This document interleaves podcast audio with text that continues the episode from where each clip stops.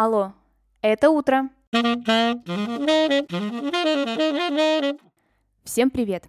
Меня зовут Ксения Родионова, и вы слушаете ежедневный утренний подкаст «Алло, это утро». С понедельника по пятницу я здесь рассказываю о дне в истории – прошлом, настоящем или будущем. Смысл подкаста очень прост. Новый день, новая история.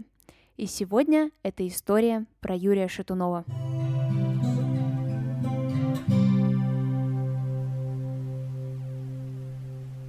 6 сентября Юрию Шатунову могло бы исполниться 49 лет. Он родился в городе Кумертау, это Башкортостан. Точнее, по дороге в Кумертау в машине скорой помощи. Его матери не стало, когда Юре было 11 лет.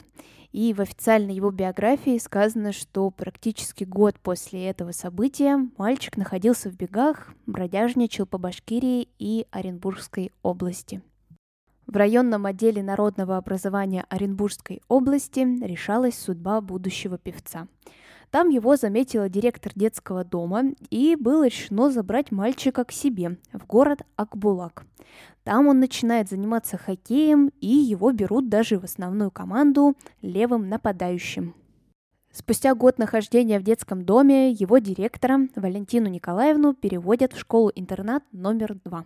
А я напомню, что именно она заметила Юру и забрала к себе. Шатунову эта перемена не принесла вообще никакой радости, и он решает сбежать к ней в школу-интернат. Там уже Юра познакомится с Сергеем Кузнецовым, он был руководителем кружка художественной самодеятельности, а в будущем именно он станет основателем группы «Ласковый май». В нее, кстати, входили воспитанники детского дома. Работа над коллективом шла основательная.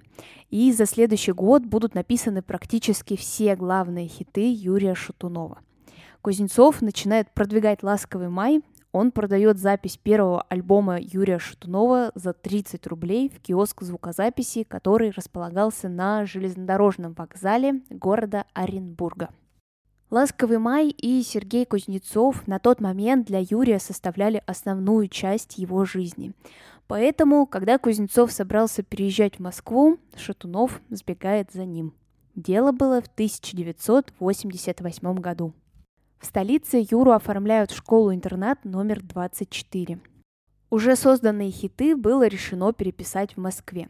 И будет это сделано на студии популярной музыки «Рекорд».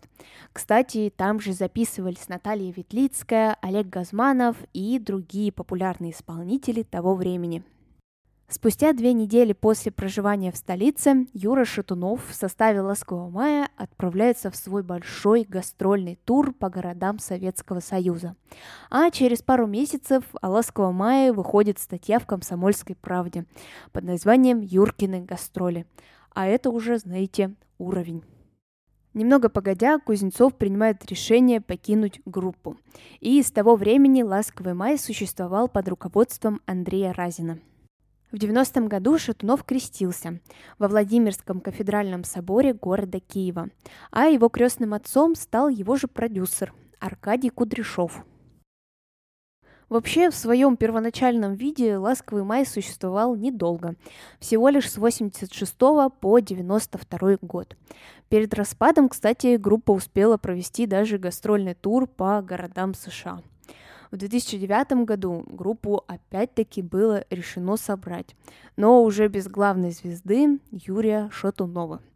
Существует группа и сейчас, но, конечно, такой популярности она уже не набирает.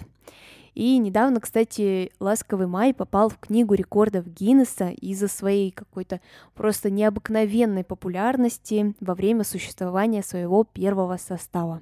За пять лет было продано 47 миллионов билетов, представляете, на концерты группы. После распада «Ласкового мая» Юрий Шатунов начинает свою сольную карьеру.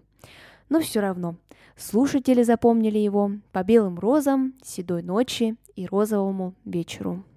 23 июня 2022 года Юрий Шатунов умер от обширного инфаркта в машине скорой помощи. Но его песни переживут еще не одно поколение. В своем телеграм-канале я вам обязательно оставлю ссылку на видеозаписи концертов группы «Ласковый май». А на сегодня выпуск подошел к концу. Спасибо, что вы его прослушали. Оцените и расскажите друзьям. Так больше людей узнают о подкасте «Алло, это утро». Услышимся совсем скоро.